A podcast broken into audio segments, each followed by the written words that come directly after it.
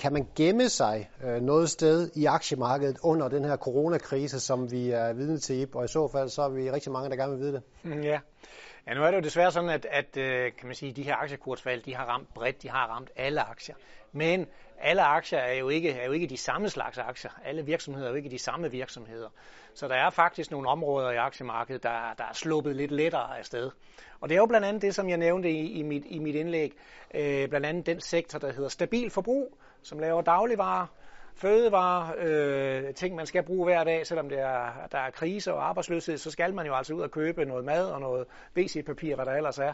Øh, den, den sektor har faktisk faldet jeg tror kun, den er faldet. Den er selvfølgelig stadigvæk faldet, men her fra toppen er den faldet omkring 20 procent, hvor, hvor kan man sige, det generelle marked er faldet 30 eller over 30 procent.